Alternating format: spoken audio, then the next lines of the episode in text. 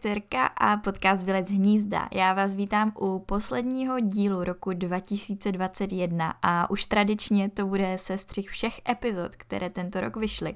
Ale ještě než se do toho dáme, tak uh, jsem si říkala, že se nad tím trošku zastavím a zhrnu to a podívám se zpátky na to všechno, co jsme letošní rok s podcastem zvládli.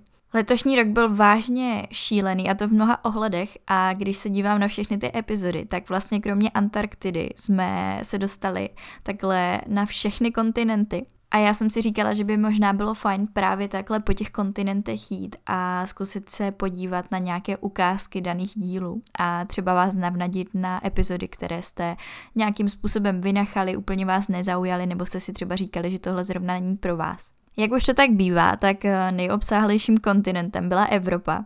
A tam jsme se teda podívali hned do 11 států. Začali jsme v Polsku, kde jsme byli v Krakově s mým spolužákem ze základky s Izmikem. A chtěli jsme nějakou změnu, tak jsme vymysleli, že pojedeme do Polska. Našel jsem na internetu, že Krakov je pri nejhezčí město v Polsku. Chyběly mi tady hospody, takové, takové ty naše české hospody, jo.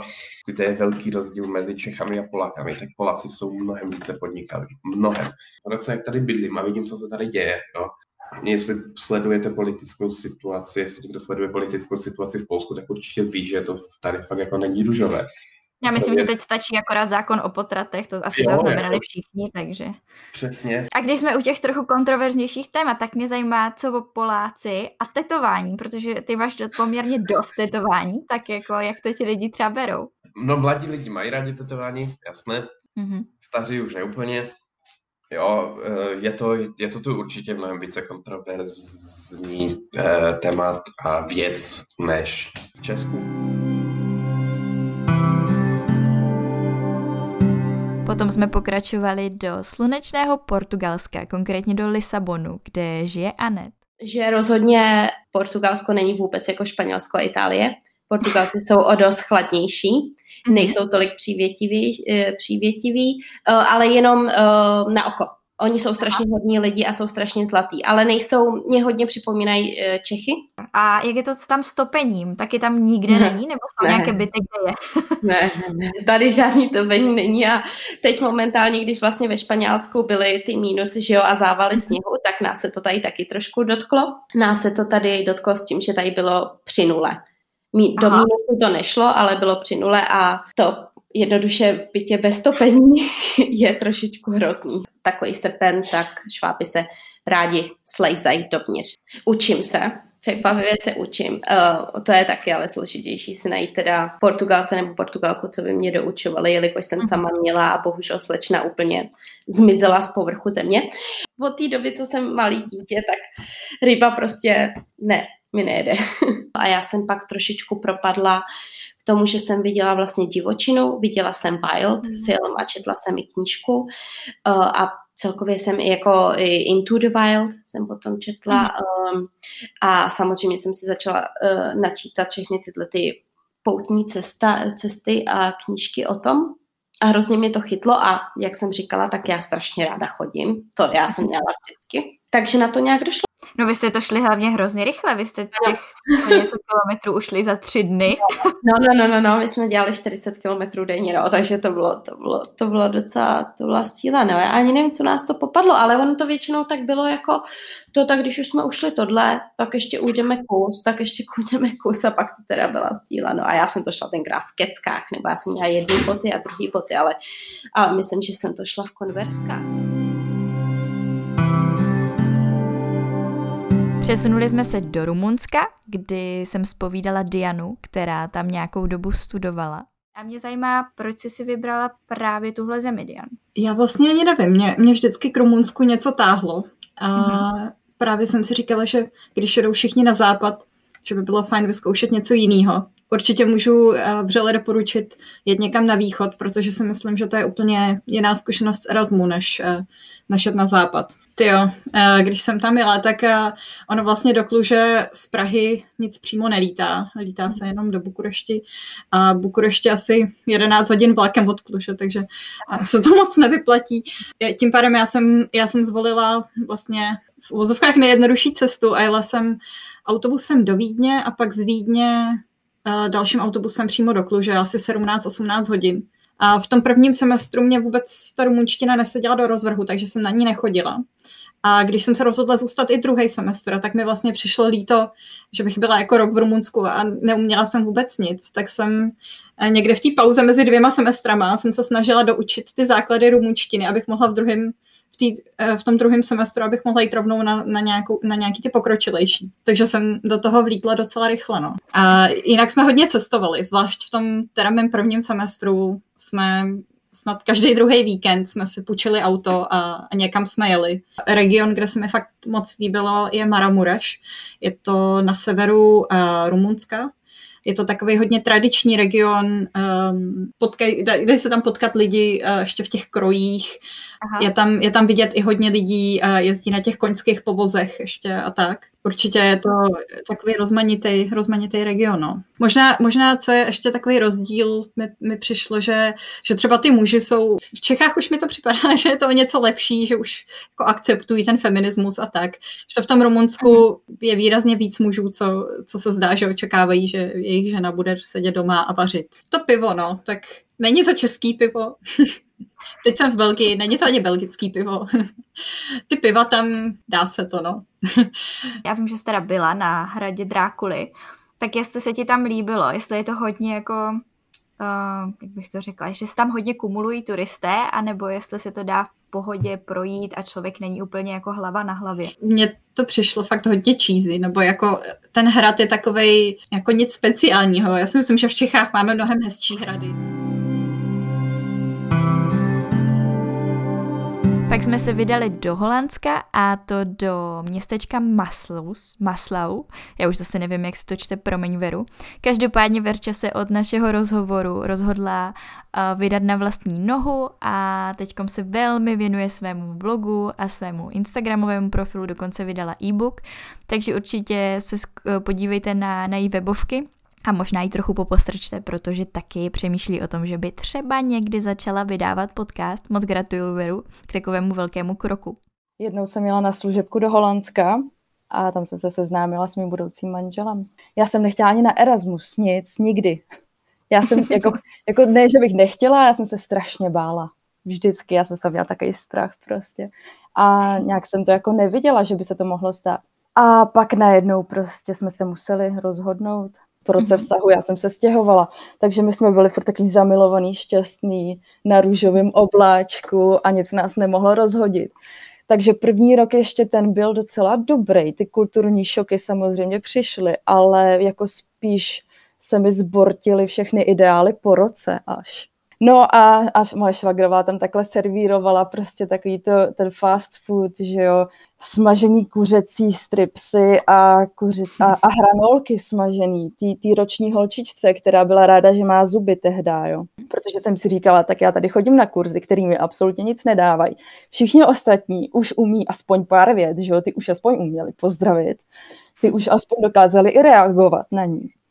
A já jsem jako furt nic neuměla v podstatě. V oblasti Amsterdamu je mnohem jednodušší si najít práci jenom s angličtinou. Jak si vůbec najít ty kamarády? Mně přišlo úplně blbý přijít prostě tady za nějakýma mladýma holanděnama nebo holanděnkama a říct jim, hele, já vím, že vy tady jako žijete celý život a máte svoje kamarády, tak jako já je mám v tom Česku, ale víš co, já jsem tady teď, pojď se se mnou kamarádit. Jestli to můžeš nějak Ano, osvětlit. holanděni mají vlastně holandského Mikuláše, říkají mu Sinterklaas a to je hlavní vánoční svátek. Sinterklaas přináší dárky, takže Sinterklaas je takový náš Mikuláš křížený s Ježíškem a s americkým Santa Clausem samozřejmě. Z Holandska jsme se potom vydali do Anglie a tam jsme se letos zastavili třikrát. Jednou jsme tam byli díky Erasmu, na který vyrazila Niky do anglického městečka Loughborough.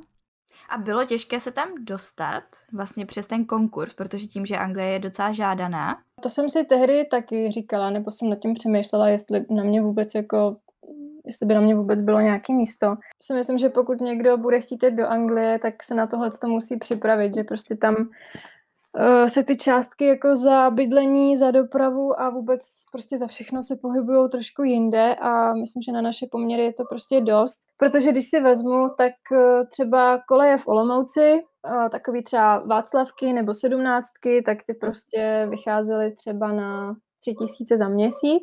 A tady v Anglii, ty koleje, na kterých jsem bydlela já, tak ty vycházely v přepočtu asi na 18 tisíc za měsíc. Já vím, že totiž spousta těch angličanů je taková jako nevybouřená, co jsem tak slyšela od kamarádů. A to že právě souhlasím, no. jsou nadšení, že konečně jsou na té univerzitě a můžou pár, dělat párty a takhle. Do školy jsme chodili přesně dva týdny a pak začaly stávky, mm-hmm. které trvaly celý tři týdny. Takže první dva týdny škola, že jo, takový ten rozjezd, jako víceméně se nic moc ještě ani nedělalo, protože to jsou mm-hmm. prostě ty první dva týdny. A pak začaly hnedka ty stávky, které probíhaly tím stylem, že prostě byla stávka jeden týden a napsalo se nám, uvidíme, jak to bude příští týden, jestli budou stávky ještě pokračovat nebo ne, který byly jako hodně jiný od toho, co člověk zná z domu, protože tady člověk jako je samozřejmě zvyklý, že prostě tři pokusy, když jdu na první a neumím to, tak se na to aspoň jako podívám, jak ten test vypadá, třeba to, třeba to vyjde, třeba jako budu mít štěstí a když tak si to prostě napíšu znova, že jo. Tak tady to takhle rozhodně není. Tam ty testy probíhaly tou formou, že kromě jednoho jediného předmětu, který měl normálně test jako online, kde prostě vybírala správné odpovědi, to byl ten nejlehčí test ze všech, tak ty zbylý předměty měly ukončení takový, že prostě přišla do takový velikánský, to byla nějaká tenisová hala, tam bylo asi 200 lidí. Každý měl jakoby uh, určený svůj stoleček se svým jménem, kam si sedne a kde ten test jako bude psát. Mm-hmm. No, a takže tam, tím, že tam bylo hodně lidí, tak tam byly jako lidi z různých prostě předmětů a oborů a bylo to takový prostě namíchaný. Hlavně když jsi to popisovala jako v té tělocvičně, jak mi to úplně připomíná takové ty zkoušky NKU z Harryho Pottera, nebo jo. jak to jmenovalo. Ale to je, to je dobrý přirovnání. Já si pamatuju, že tehdy, když jsem tam byla, tak jsem si přišla normálně jak někde na Hunger Games. Potom jsme se tam podívali znovu s Verčou, která tam studovala herectví a letošním rokem ho teda i ukončila. Bylo to v městečku Southampton. Já jsem si zvolila takovou vlastní cestu. Jediný, kdo mi s tím vlastně pomáhá, byli profesoři na střední škole, protože tam právě potřebuješ mm. doporučení nebo právě napsat takový personal statement a v angličtině, takže samozřejmě kontrolování pravopisu a takhle tak. Protože i když mm. herec může udělat úplně každý monolog, natočit každý monolog bez ohledu na věk, tak co bych řekla je fakt si vybírat věk, který vám sedí. To znamená, i když člověkovi je třeba mě je 21, ale moje mm. takzvaná playing age, to znamená, co, jak, jaký věk já hraju, je od 14 do, řekněme, 23 let. A kolik třeba teďkom takhle zvládáš akcentu? Ty. ne, nebudu, ne, nechci se znít nějak, nějak prostě namyšleně nebo něco, ale um, Britsky jsem celkem pochytila, ale to je tím, že právě tady, tady žiju. A mluvím mm. s mhm. tím, mám spolužáky právě Brity, takže britský si myslím, že je takový ten základ a americkým jsem se učila hlavně, když jsem se právě připravovala třeba i na ty monology nebo na ty testy, takže americký mhm. akcent, takový ten standardní, si myslím, že zvládám taky. Ale našla jsem si práci v kanceláři jako uklízečka. Což uh-huh. nemusí být úplně pro každého, ale mě to vyhovuje tím způsobem, že to je večer. To znamená, že přes den se můžu soustředit na školu, protože samozřejmě studuju full time, takže se můžu, uh-huh. můžu soustředit na školu, chodím do školy třeba fakt od desíti do pěti a pak právě večer jdu na tři hodiny uklízet, tak to třeba občas bylo problém rozumět, jestli třeba někdo byl, já nevím, z Irska nebo něco, tak ze mhm. začátku určitě ten problém je, než si na to ucho zvykne. I když se bojíte, i když jste z toho nervózní, i když si myslíte třeba toto asi nedám, to asi nedokážu, tak určitě běžte do toho. Mě třeba i mrzí, že v prváku jsem nevzala víc zkušeností, které mi třeba byly nabídnuty jenom protože jsem se bála. No a nakonec jsme se tam podívali prostřednictvím Gabči, která tam studovala na vysoké škole a to prvně v Bath, později potom i v Londýně a vlastně měla zkušenosti i ze střední školy v Anglii. Takže si myslím, že z Anglie jsme toho obsáhli zase velmi, velmi, velmi moc. Já doufám, že i teď po Brexitu a všech těchto komplikacích bude možné v Anglii dále studovat. Já jsem si to úplně zamilovala. Přišla jsem prostě domů za rodičema a řekla jsem, já chci žít v Británii. A moc jsem o tom nepřemýšlela v těch 16 a začala jsem hledat jako způsoby, jak se tam dostat.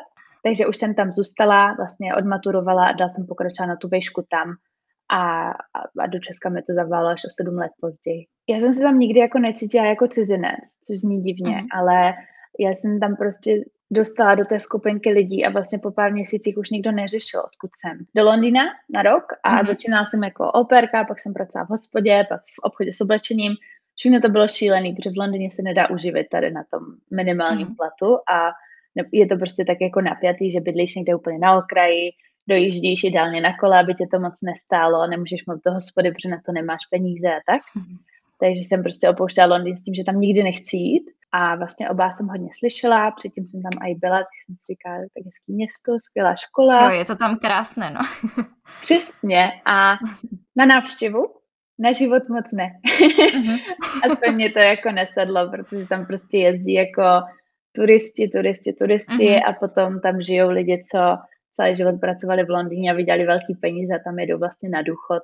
Spolu založila vlastně feministickou platformu se stejnojmeným časopisem, jak jsem říkala, Vagina Nomics. Tak eh, jak tenhle nápad vznikl? Bylo to v rámci nějakého školního projektu nebo? Jak to vzniklo? No vzniklo to tak, že jsme úplně propadli magazínům, že tam prostě od prvního dne řešíš publikace, knížky, časopisy, všechno.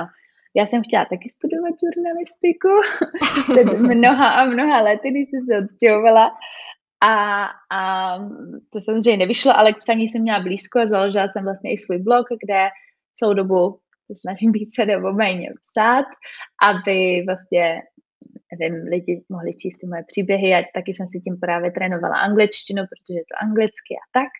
No a takže mě psaní jako hrozně baví, bavilo, baví. Mm-hmm.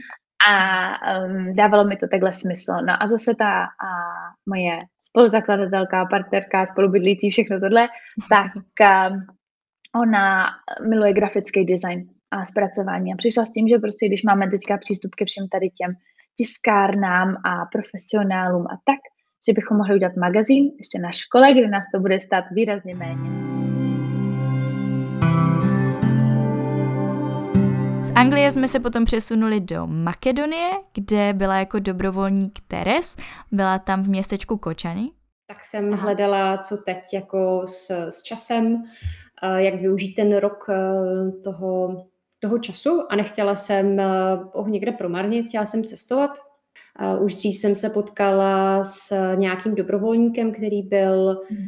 v rámci vlastně EVS, tak byl myslím v Brazílii tak mě to jako nadchlo, tak jsem začala chvíli googlit a, a našla jsem si teda stránky a přihlásila jsem se na několik projektů a vyšla z toho Makedonie. Musela jsem několikrát navštívit eh, makedonskou ambasádu v Praze, musela hmm. jsem si požádat o víza, což byl neuvěřitelně dlouhý proces, protože Uh, Makedonci velmi rádi odkládají a zrovna teď nepracují, tak budou pracovat zítra a, a takže tam byl uh, s tím problém. Čekala se na to asi měsíc a půl, na to vízum. Mm-hmm. Ostatní dobrovolníci mi posílali uh, články, takže já jsem mohla pracovat odkudkoliv. Já jsem pracovala z Řecka, protože jsem si zajela do Řecka, pracovala jsem z Bulharska, z Albánie, z Chorvatska, z Bosny Hercegoviny, takže já jsem celý ten wow. Balkán dokázala procestovat za tu krátkou chvíli, než jsme dojeli do, do, toho cílové, do té cílové destinace, tak jsem se naučila asi, asi čtyři další zprostá slova.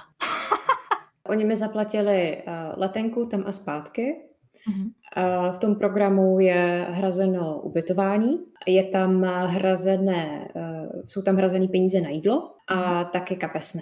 Na trhu, na trhu se, se neustále s těma v kontaktu s těma Makedoncama a tím, že já jsem byla blondýna a hmm. Makedonci jsou, nebo já jsem pořád blondýna, a Makedonci jsou, jsou, jsou jako snědí, tak eh, já jsem v tom městě, to město mělo 10 tisíc obyvatel, takže hmm. eh, taková jako uh, větší vesnice nebo menší městečko, tak já jsem byla relativně vidět, takže oni i o mě věděli. A my jsme nezamykali dům, Potom eh, se v tom našem bytě, kde já jsem bydlela, tak se pokazala pračka tak Aha. Eh, našeho, eh, našeho ředit, pro našeho ředitele bylo jednodušší nás přestěhovat, než opravit práci.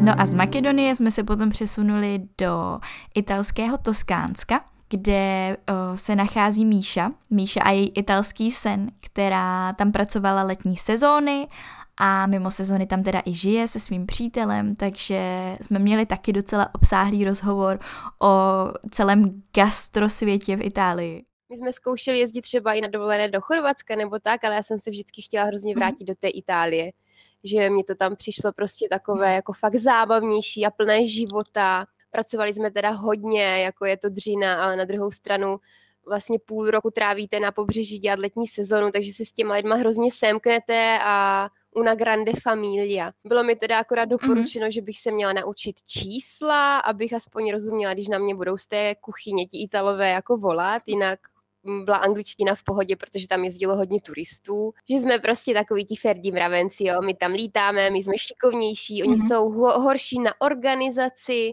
ale na letní mm-hmm. sezónu se velmi často stává, že se pracuje senza il giorno libero, bez, bez dna volna. Italové někdy umí být mm-hmm. pěkně protivní, jakože z toho uh, hlediska, že oni se opravdu cítí jako doma. Takže oni si jakoby hodně i dovolí třeba Aha. k té servírce nebo tak. Teď jako už s tím umím pracovat, že jo, ale když prostě tam stojí holka 20 letá, která neumí ani slovo italský a Ital se na vás začne škaredě dívat a jako pohrdavým stylem, ať odejdu, že se mnou od sebe bavit nebude, ať zavolám někoho, jako kdo je více kompetentní a kdo prostě umí italský, protože jsme v Itálii, mm-hmm. tak z toho jsem byla na začátku hodně jako pav, no. To byly chvilky, kdy jsem si říkala, budu tady, nebo se vrátím do Česka. Italové jsou velicí mamánci, to se asi taky možná ví, že není, není to jako pojem, který byste jenom říkal, je to veliká pravda. Mm. Na začátku pro mě bylo hrozně zvláštní, že Italka přijde do práce jako neupravená. Mm. A potom záleží, jakého pejska chcete. Oni s váma udělají takový vstupní pohovor, kde žijete, že jo.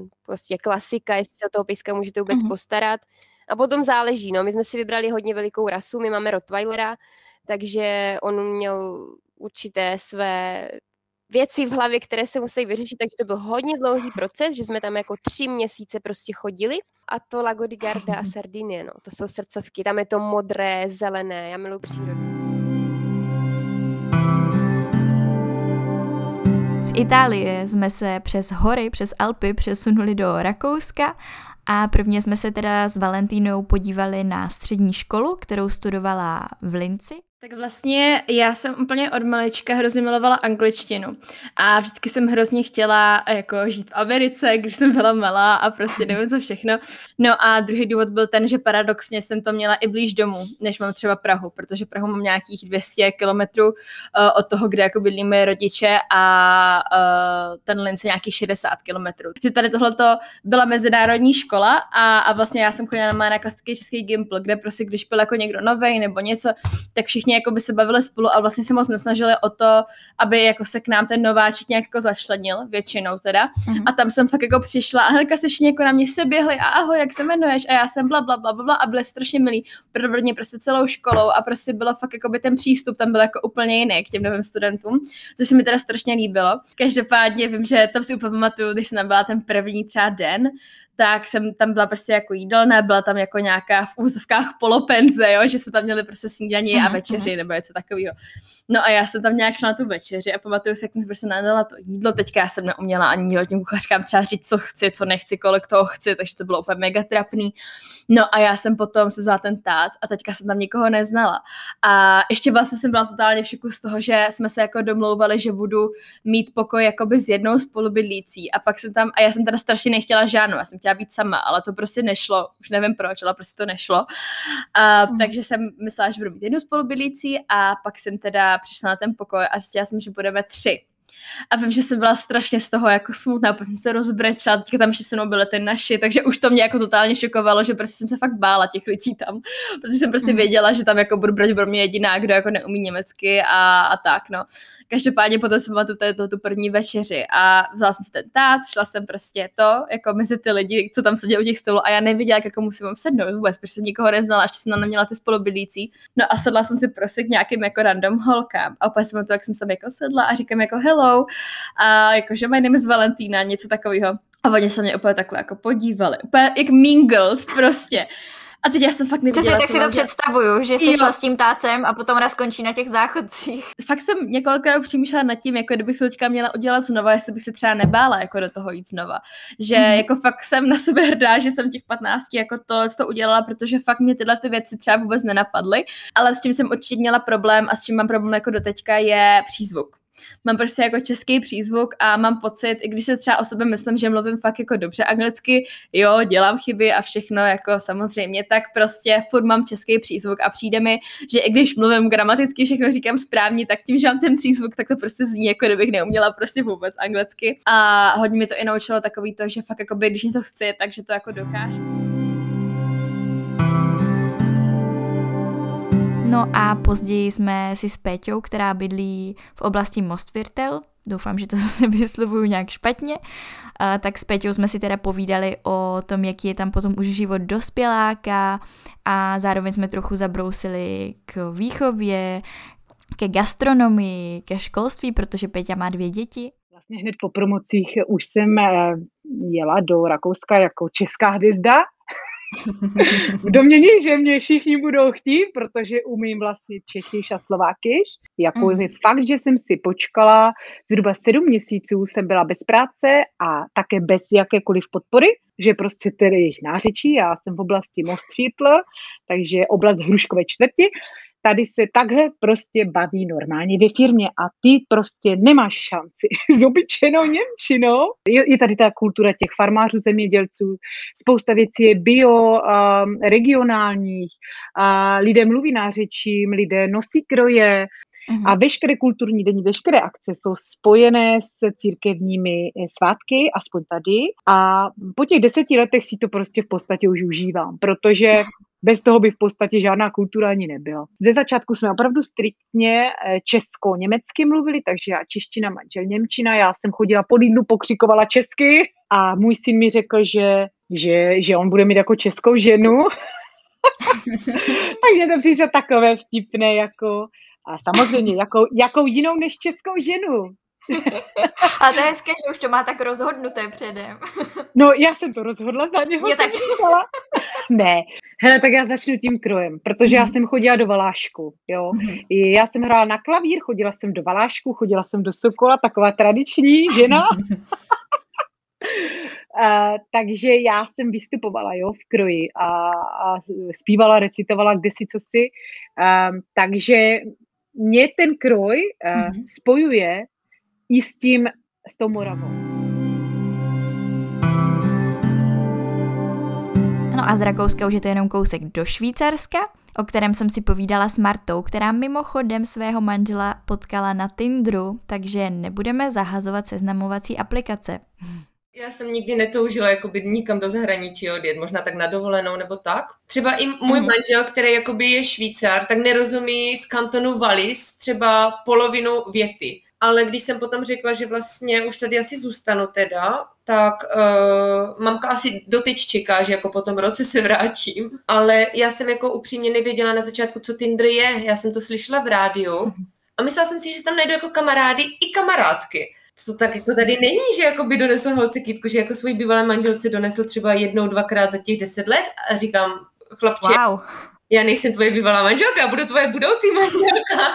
Je to tak, uh, jsou tady jako tetovací salony dražší i Švýcaři nebo jakoby cizinci, co žijí tady, tak potom, když třeba jedou na dovolenou jakoby do své země, tak se nechají tetovat tam. Mně totiž přijde, že spousta lidí má Švýcarsko spojeno jako s velkým bohatstvím. Všichni si myslí, že kdo pracuje ve Švýcarsku, tak prostě si může úplně jako prostě vyhodit z kopítka. Přitom Jasně. jako taky tam máš zase ty ceny jiné, než jsou u nás, že jo? takže to není úplně takhle jako jednoduché, bych řekla. No jasně, není. Ono jako si všichni myslí, že prostě peníze tady rostou na stromech a nemusíš chodit do práce. Když chceš něco, jako dělat něco, co, na co jsi studovala, tak prostě ve Švýcarsku, nevím, jak je to třeba, když je někdo doktor nebo takhle, ale vlastně oni jako by ti, jak se to řekne, neuznají tu školu. Vidíš i ty pohledy, když prostě zrovna jsem na té kase a jsem tam s těmi jakoby zákazníkama a ty vidíš ten pohled jakoby na tu cedulku s tvým jménem a uh-huh. tam dívají a jako snaží se dopátrat, jakože mm, tak od... Jakože si ověřují jako je, není. Přesně tak. A někdy se tě i zeptají, jakože hm, jako tady máte německý příjmení, ale odkud jste? Tím si myslím, že my máme jako super humor. že když mm-hmm. něco vykládám manželovi, při, přikládám třeba z nějakého filmu nebo něco, tak on jakože, he, tady meleš. A já, no dobrý, prostě tě, nebudeme to řešit. Tak Švýcarsko určitě síry. Takže fondy, mm-hmm. uh, raklet, tady ty sezónní. Ze Švýcarska to byl pak kousek do Francie, kde v Nantes žije Terry, která mimochodem krásně učí francouzštinu na Instagramu, takže se tam určitě zajděte podívat, jmenuje se francouzština z Terry. No, ale prostě osud tomu chtěl jinak a na Vysoké jsem poznala právě manžela a tak nějak jako mě bylo jasný po nějakých pár měsících, že on do Česka nepůjde, protože on si Česko zažil na Erasmu a do Česka nechtěl. Nelíbilo se mu, jako jo. jako takhle na Erasmus jo, ale prostě žít by jako v Česku nechtěl. Tím pádem eh, tam moc nebyla, nebyl pro mě jako na výběr, takže jsem se vlastně začala potom víc zajímat o Francii. Ono, francouzština je hodně specifická, hlavně když se to člověk tak jako nějak učí sám, nebo tak jako třeba z těch učebnic, přece jenom je to ta spisovná francouzština, ono potom ta reálná je diametrálně odlišná, protože oni mluví rychle, vlastně usekávají ty konce slov, všechno na sebe tak plynule vážou, že ono vlastně mm-hmm pak přijdeš do toho obchodu a říkáš si, a tak vlastně, a co jsi mě teďka řekla, paní, jako.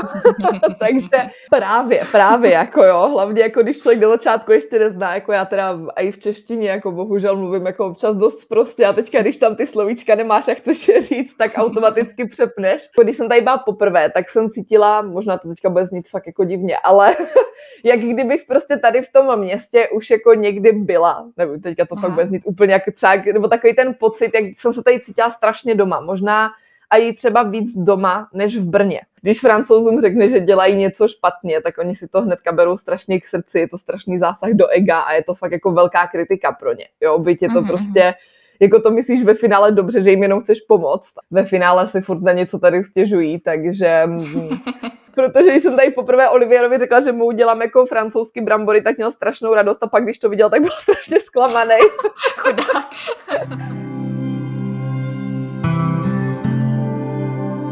No a evropský trip jsme ukončili v Bulharsku s Oli, s Oldřiškou, která tam nejenom pracovala jako animátor v hotelu, ale momentálně je tam i na Erasmu. A když jsem vlastně odlítala po těch třech týdnech tam, tak jsem si řekla, že do Bulharska už nikdy nepojedu a že nechápu, jak může někdo jezdit vůbec na dovolenou, že prostě to vůbec není pěkná destinace a tak. Jsou cestovní kanceláře české, které mají 200 stránkové manuály toho, co můžeš wow. a co nesmíš a jsou cestovky, kterým je to víceméně jedno a fungují tam jenom základní pravidla, jako samozřejmě eh, nepít alkohol v práci nebo před prací, um, nebrat nějaký eh, zakázané látky, mm. uh, neříkat interní informace o tom, jak cestovní kancelář nebo agentura funguje. Já myslím, že pokud do toho jde někdo s tím, že si chce našetřit peníze, tak je to špatná motivace a špatná práce. Většinou to bývá tak, že mají animátoři 6, dní pracovních a jeden den mm. mají volno. V některých um, hotelech nebo v některých destinacích jsem už slyšela, že měli třeba i dva dny volno. Já jsem teda chtěla na Erasmus původně do Burgasu, na pobřeží nebo aspoň do Varny, ale taková smlouva u nás na katedře bohužel nebyla. Mě ta Sofie trošku zklamala, ale je jako zajímavý poslouchat ty názory, protože všichni Bulhaři, co nežijou v Sofii, tvrdí, že v Sofii nic není a Sofie vůbec není pěkná. Uh, Bulhaři, kteří žijou v Sofii, nebo se tam narodili, tak tvrdí, že Sofie je pěkná a že ostatní tomu jenom nerozumějí. Takže byli na kolejích o den dřív než já a když mi poslali ty fotky a řekli mi, co tam jako našli a co tam viděli, tak uh, prostě jako jasná varianta byla ta, že přijedeme, pojedeme se tam podívat, zbalíme se, odjedeme někam pryč a budeme hledat bydlení. Vždycky se samozřejmě jde hůř uh, z komfortní zóny jako do něčeho, do něčeho nižšího, než naopak, že jo, nahoru. Evropy se teda přesuneme na druhý nejzastoupenější kontinent a tím byla Amerika. Letos jsme se dokonce třikrát podívali do Spojených států. Nejprve jsme tam zajeli s Magdou, která vzpomínala na svoje zážitky ze střední školy, protože tam vlastně rok studovala ve městeč- v městečku Keller. Uh, starší brácha vlastně měl uh, odjet na, myslím, tři týdenní, poby, uh, tři týdenní pobyt do Anglie, a my jsme ho šli vyprovodit na ten autobus, stáli jsme tam a on byl takový nervózní, moc se mu nechtělo. A já jsem byla pořád taková, i přesto, že jsem byla tak malá, tak jsem pořád měla takovou tu tendenci sledovat ty lidi, co jedou s ním a furt jsem říkala, že jestli teda nechce, takže bych jela místo něj. A myslím si, že kdybych tenkrát měla kufr, tak mě rodiče pošlou s ním. A vlastně já jsem byla hrozně mladá, když si to teďka vezmu, mi bylo čerstvých 17 let, když jsem odjela do Ameriky. Já můžu říct, že já jsem byla taková taková otevřená, taková free, já jsem prostě, já jsem se těšila na to, co mě tam čeká. Uh, moje první zastávka byla v New Yorku, kde jsem měla uh, tří týdenní, čtyř týdenní uh, takový seminář pro uh-huh. výměné studenty z té organizace, uh-huh. takže za svůj pobyt jsem nakoukla hodně i do filipínských komunit. Na druhou stranu musím říct, že byli teda velmi striktní uh, ve výchově, jestli to tak můžu říct jak, jaké pravidla mi doma dávali, protože u nás v České republice je úplně standardní, že holka, která má 17 let, už je trošku samostatnější, už má dovoleno chodit různě ven, nemusí se až tak moc ptát, nebo aspoň u mě doma to takhle chodilo. Měla jsem rodiče v tomhle hodně benevolentní, bych, říkala, bych řekla, protože jsme si navzájem v tomhle věřili. A v Americe jsem se setkala úplně s opakem, takže tam jsem to měla hodně striktní, i co se týče nějakých volnočasových aktivit, do všeho mi tak trošku chtěli zasahovat, nechtěli mi úplně dovolit třeba, kdybych si tam chtěla zajít na rande, tak by to pro ně nebylo úplně příjemné. Nikdy nezapomenu na moji první jízdu autem, kdy hrálo rádio a já jsem v tom rádiu nerozuměla ani slovo. Potom jsme si o USA povídali i s Teres, která si tam našla manžela, momentálně čekají druhé miminko a žijí na Floridě. Povídali jsme si o tom, jaké to je tam žít, jak je to se zdravotnictvím, jaký je tam adult life, ale taky jsme trošičku zabrousili do oper zkušeností, které Terka měla. Vlastně ty začátky, člověk je trošku homesick, stýská se mu po všem, protože je jiná kultura, všechno jiný. A zjistila jsem vlastně, že oper program je asi tak nejjednodušší a nejlevnější cesta, jak se sem dostat vlastně na tak dlouhou dobu. Pořád teda hrozný papírování, pořád mm. ještě nemám hotovo. Mm. Ani po Aha. těch pěti letech, no, ještě pořád nemám hotovo. Je to opravdu strašně, strašně, strašně zlouhavý, no. Pořád čekám teď na druhou zelenou mm. kartu, protože mě mm. třeba jenom jako ta představa nějaký svatby velký mě hrozně stresuje, strašně představa jenom těch lidí, i, i kdyby třeba jenom 20 lidí, tak mě to hrozně prostě stresovalo a mm. nechtěla jsem to. Protože my jsme i plánovali, že vlastně potom uděláme nějakou větší svatbu, třeba pro mm. naše rodiny, kamarády a tak. A z toho tak nějak sešlo. A já, já, já to manželovi nepřipomínám nějak, protože opravdu jako neužila bych si to.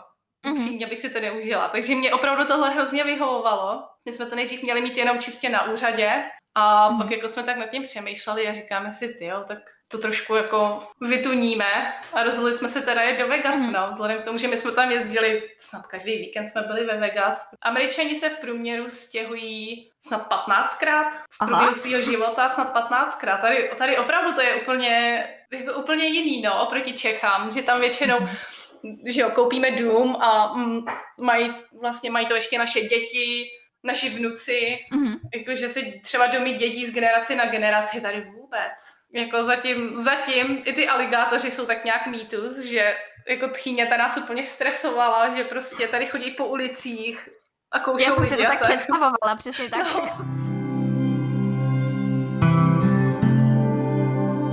No a americké povídání jsme potom ukončili s Robertem, který v USA studuje vysokou školu. Už má za sebou teda bakalářské studium a momentálně ho čeká magistr. A řešili jsme, jak se člověk může dostat na vysokou školu v Americe. Robert se tam dostal prostřednictvím sportovního stipendia a je to možná takový pěkný návod pro vás, kteří máte talent na nějaký sport. Že to je přeceňovaný trochu, jakože dostat se do státu jako zní vodost jako víc fancy, ale, mm-hmm. ale pro dost lidí to může být jako vodost lehčí. Co se týče tenisu, tak se většinou natočí video, pošlou se nějaký výsledky jako z minulosti mm. a, a pak jakoby ty školy se buď to i sami ozývají, nebo prostě posíláš jako maily. Ty začátky jsou většinou takový hektický, ale pak minimálně pro mě i pro pár lidí, jako co tak jako znám, tak se to většinou pak srovná. Byl tam francouz, který neuměl vůbec. Normálně přiletěl, měl telefon v ruce, Google překladač a vždycky to takhle nasměroval někomu. Ten něco do toho řekl a on to přepnul na francouzštinu a pustil si to francouzsky. Ale vyloženě jako, že by byly nějaký tresty pro někoho, kdo jako ne, komu to nejde ve škole mm. nebo tak, tak jako u nás ne. Já to fakt znám jenom z takových těch typických amerických filmů, kdy prostě třeba v pomádě nemohli hrát, že jo, nebo si tam ti mhm. sportovci mm. platí různý ty eseje a takhle, takže jsem byla jako úplně mimo. no, s tím, s tím placením to není úplně mimo. No. Jako fakt to tak funguje. He, já, já jsem byl spíš na té opačné straně občas, mm-hmm. Ale jako já jsem si někoho platit nemusel, ale děje se to, no. Hodně málo, kdyby jako někdo jezdil na kole, že by se to jako vybral. Mm. Třeba kvalitou, pro mě nebo pro lidi, co jako znám, tak největší problém je jít do fast foodu, který máme u nás. Ale jakmile má člověk v pohodě jazyk a dělá to, co má, tak si myslím, jako, že není, jako fakt těžké, je těžký to neudělat. Tak, no. No a kromě USA jsme na americkém kontinentě objevovali také krásy Kolumbie, protože moje hostka Lenča strávila v Bogotě 6 měsíců, byla tam na stáži, pracovala tam a snažila se tak nějak představit Kolumbii z té lepší stránky, a já jsem tam teda nikdy nebyla, ale momentálně mám přítele, který je z Kolumbie a podle toho, co mi vypráví, tak ta země opravdu není jenom o drogách a o všem tom negativním, co vidíme v různých seriálech, jako jsou Narcos a, a podobně. Když cestuju, tak mě lákají právě tyhle destinace, které jsou tou většinou, tím mainstreamem považovaný za nebezpečný. A taky tam mají třeba výbornou čokoládu, jo? což spoustu lidí neví. Je toho, je toho hodně. Ale hmm. práci jsem si musela najít sama, stejně jako bohužel ten, eh, ta výměna nebyla nějak financovaná přes hmm. Erasmus nebo žádný bilaterální vztahy. To ještě nenutná. Měla jsem tam několik, něko, jako docela dost uh, volna na to, že to byl vlastně hmm. jenom půl roku. Tak jo. to je super. Kolumbie je možná levnější než Česká republika, ale ne o tolik. Asi první věc, která mi jde na mysl, je to, že miluju hudbu a že se mi strašně líbí to, když ke komukoli přijdete na návštěvu klidně domů, tak jako v České republice se třeba jí, nebo dáme si pivo a sedíme na gauči a povídáme si, tak v Kolumbii se zapne prostě nějaká hudba. A nemusí to být vůbec reggaeton, jo? Reggaeton je spíš mezi mladými, ale je tam vlastně když jsme se i bavili o, té, o tom, co vlastně Kolumbie je, tak eh, v Kolumbii vznikla salsa a vzniklo tam jako spoustu hudebních stylů. Takže první věc, co bych řekla, tak milují tanec, milují se bavit. Asi bych řekla, že jsou všichni velmi hrdí na to, že jsou Kolumbijci. Pár lidí jsem poznala, anebo znám i spoustu Evropanů, kteří mají kolumbijské partnery. A co jsem spozorovala, tak jedna věc, určitě Kolumbijci a teď mluvím za muže, velmi mluví. Jo? Je to dost mhm. často, i mé kamarádky v Kolumbii říkali, že oni hodně mluví a méně dělají. Já jsem v tomhle trošku blázen, takže já jsem chodila do čtvrtí, které vyloženě byly vyhlášený za nebezpečný. Tím, že jsem se snažila chovat co nejvíc jako místní, tak eh, jsem tak si myslím, že jsem se cítila víc bezpečně, ale určitě se mi stalo to, že jsem třeba jela na kole a píchla jsem kolo a ve 12 v noci jsem prostě šla skrz celou Bogotou pěšky, tak jsem se necítila fajn. Tím jsme teda uzavřeli Ameriku a teď přeletíme teda do Austrálie, o které jsme si povídali s Karolínou, která strávila nějakou dobu v Pertu, dokonce tam byla i během období pandemie, během té nejtvrdší karantény. A byl to takový hezký vhled do toho, jak to probíhalo někde jinde než u nás. Samozřejmě jsme si povídali o jiných věcech, než eh, jen o covid situaci. Řešili jsme různá zvířata a cestování a to, proč vlastně Kája nakonec zůstala v Pertu. V roce 2019 uh-huh. jsem se rozhodla odjet a na začátku roku 2020 jsem odjela. Letěla jsem tehdy do západní Austrálie ze dvou důvodů, že já jsem samozřejmě uh-huh. neměla úplně plány zůstávat někde celý rok to, tam jsem vyloženě jakože uvízla. A samozřejmě takhle, když jedete, tak většinou lidi, co takhle cestují po Austrálii, tak ty plány jsou takový, že přijedete někam, uvidíte, jestli se vám tam líbí, pár měsíců zůstanete, zamakáte, vyděláte peníze, přesunete se. A takhle to tam, hmm. takhle to tam dělá většina lidí, co takhle cestuje po Austrálii. A takže samozřejmě já jsem měla taky plán, mám kamarádku v Sydney, tak uh, většina lidí začíná v Sydney, je to nejjednodušší prostě místo, kde potkat lidi, prostě zažít se tam v té Austrálii a odteď vlastně pak lidi vyráží mm-hmm. um, po zbytku země. A takže já jsem, já jsem měla v plánu letět do Sydney a začít, začít ten život v Austrálii v Sydney. Ale do Pertu jsem tehdy přiletěla ze dvou důvodů. První byl, že jsem letěla z Bali a to je nejblíž vlastně, je to krátký let, levnej. A taky jsem se chtěla podívat v západní Austrálii, jediný místo v Austrálii, kde se dají vidět kosatky. V Austrálii mají teda hodně specifický ten přízvuk. Pro někoho to bude, pro někoho ne, no, ale já si myslím, že ta Austrálie je tak velká, že tam je prostě nějaký místo pro každý. Z Austrálie se přesuneme do Ázie, kde jsme teda se společně se Simonou navštívili Izrael, Simona tam studovala a momentálně ji můžete najít na sociálních sítích, protože se i živí a tím, že učí hebrejštinu. Myslím si, že je to velký um, naprosto nechápu, jak všem těm znakům uh, rozumí, naprosto to obdivuju, navíc nemluví jen hebrejsky, ale i spoustou dalších jazyků, takže se na to určitě běžte podívat. A celé to vyprávění je hrozně zajímavé, zase je to úplně jiná kultura. Jestli jsem byla jazykově připravená, tak mm, moc ne, a chtěla jsem tam žít, tak proto jsem ten výzkum napsala tak, aby to všechno se dělo. Tak to ono samozřejmě tam, jako by to oficiálně to rozdělení jako neexistuje, uh-huh. ale ono existuje jako na arabské a židovské byty v té koleji. Aha. To byl vždycky takový byt, tam byly ty pokojíčky v tom bytě, to bylo vždycky myslím pět nebo šest nebo potom tam byla taková jakoby luxusnější část, tak tam byly, myslím, tři. Ono to má do jisté míry svoje opodstatnění, protože ono třeba, když je někdo mm, je observantní žít, tak tam musí být opravdu třeba ty kuchyňky nebo, nebo ty kuchyně oddělené. Ano, to je pravda, aby řekla, že, že, to, že celkově to má jako větší prestiž, že u nás už v České hmm. republice to ztratilo prestiž, že třeba člověk eh, studuje vysokou školu, nebo i nedej bože ten doktorát, ano, tam jsem vždycky byla tak skoro jako neoslavová oceňována, ale jsem se tam jako cítila taková nějaká oceňována za to, že jsem se vlastně až dostala v tom studiu um, tak, tak, daleko. tak daleko. Já bych řekla, že, že obecně jako je ta kultura, bych řekla, taková dynamičtější. Já jsem se po um, příjezdu um, z Izraele nechala pokřtít.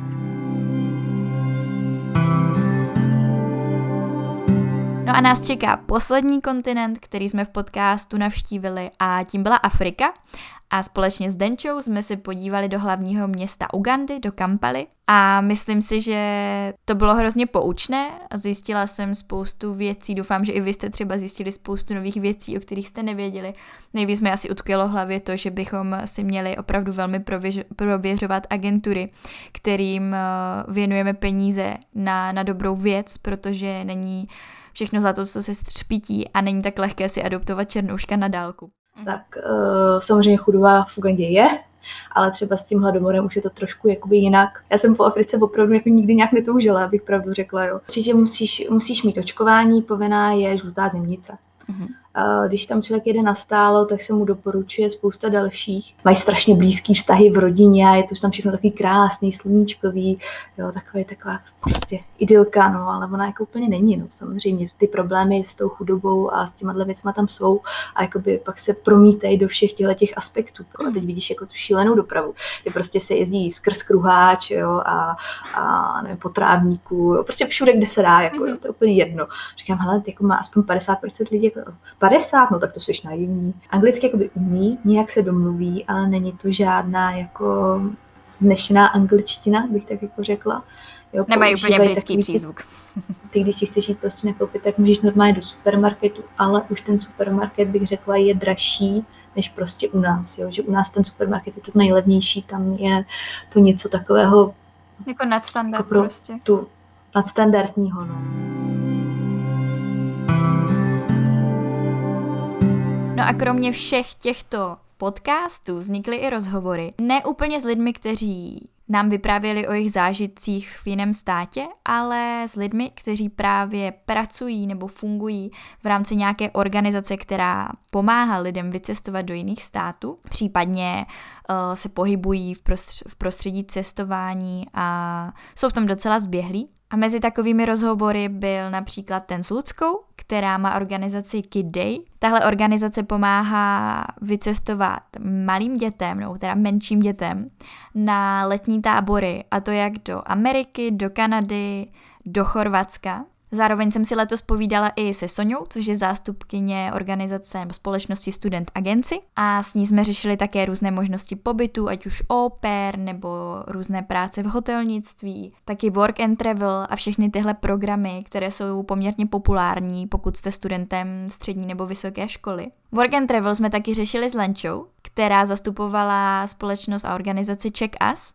a já pevně doufám, že v následujících měsících a letech hlavně bude zase možné vycestovat, protože poslední dva roky to bylo docela stížené nebo dost i nemožné kvůli, kvůli pandemii. No a poslední rozhovor, který jsem letos dělala, byl s Bárou, se kterou jsme si povídali právě na téma cestování tak nějak všeobecně, zároveň jsme se bavili o jejím spolku Rock and Food, který pořádá výlety různě po Česku, po Alpách, jsou to různé hajky, tak, což znamená teda pro ty, kteří neví, co je, slovíčko hike, tak jsou to různé horské výstupy.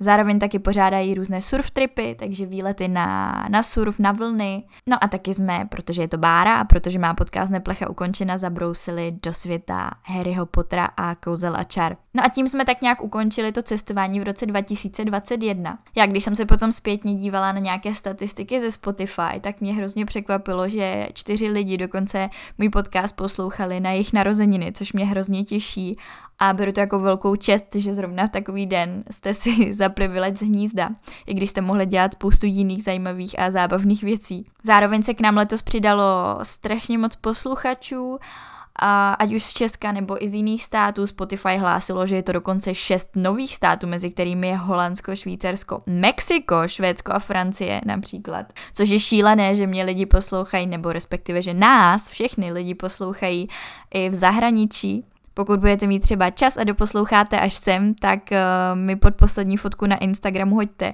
odkud podcast posloucháte, jestli je to v Čes- z Česka nebo z nějaké jiné země. No a celkově jsem hrozně ráda, že se rozrůstá i naše komunita na Instagramu, protože už je nás tam přes 400 což je za mě úplně neskutečné číslo.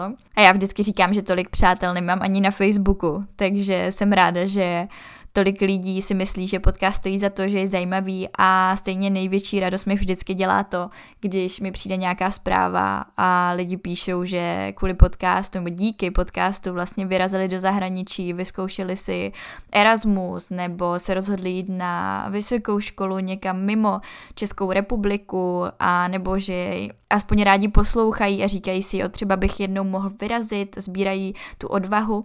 A to mě fakt těší ze všeho nejvíc, takže i kdyby to poslouchal jenom jeden člověk a myslel si, že to dává smysl, tak mě bude dávat smysl dál nahrávat. Nakonec bych ještě chtěla říct, že v lednu bude taková menší pauza, ne úplně pro mě, ale spíš pro vás, protože jsem se rozhodla, že v lednu nebudou vycházet epizody a já se budu teda snažit uh, pracovat na tom, abych nahrála nové rozhovory, získala nové hosty, připravila se, dala si pauzu trochu od střihu a měla víc času právě na nahrávání a tyhle věci a společně se potkáme zase v únoru. Doufám, že i přesto na podcast nezanevřete a budete tady dál. Už teď mám domluveno spoustu zajímavých hostů, tak doufám, že vás budou bavit a že podcastu zůstanete věrní a budete dál rádi poslouchat a zpříjemňovat si tak volné chvíle. No a to už bude úplně vše, takže já doufám, že budete mít nebo máte krásné svátky, přeji vám šťastný nový rok všechno krásné a třeba nějaký zajímavý zahraniční pobyt v roce 2022. Rádi byste studovali v zahraničí, ale nevíte jak na to? Potřebujete pomoc s výběrem destinace? Chtěli byste zkusit práci v zahraniční firmě, ale máte strach, že to nezvládnete? Rádi byste nějakým způsobem pomohli naší planetě a chtěli zkusit dobrovolničení? Poslechněte si rady, typy, zkušenosti lidí, kteří už tohle všechno prožili nebo prožívají a zkuste to taky. Tohle všechno a ještě mnohem více se dozvíte ve Vylec hnízda. Tento podcast je tady pro všechny, kteří se bojí a chtěli by někam vyrazit. Seberte odvahu, poslechněte si pár rozhovorů, najděte destinaci a vyražte za svým snem.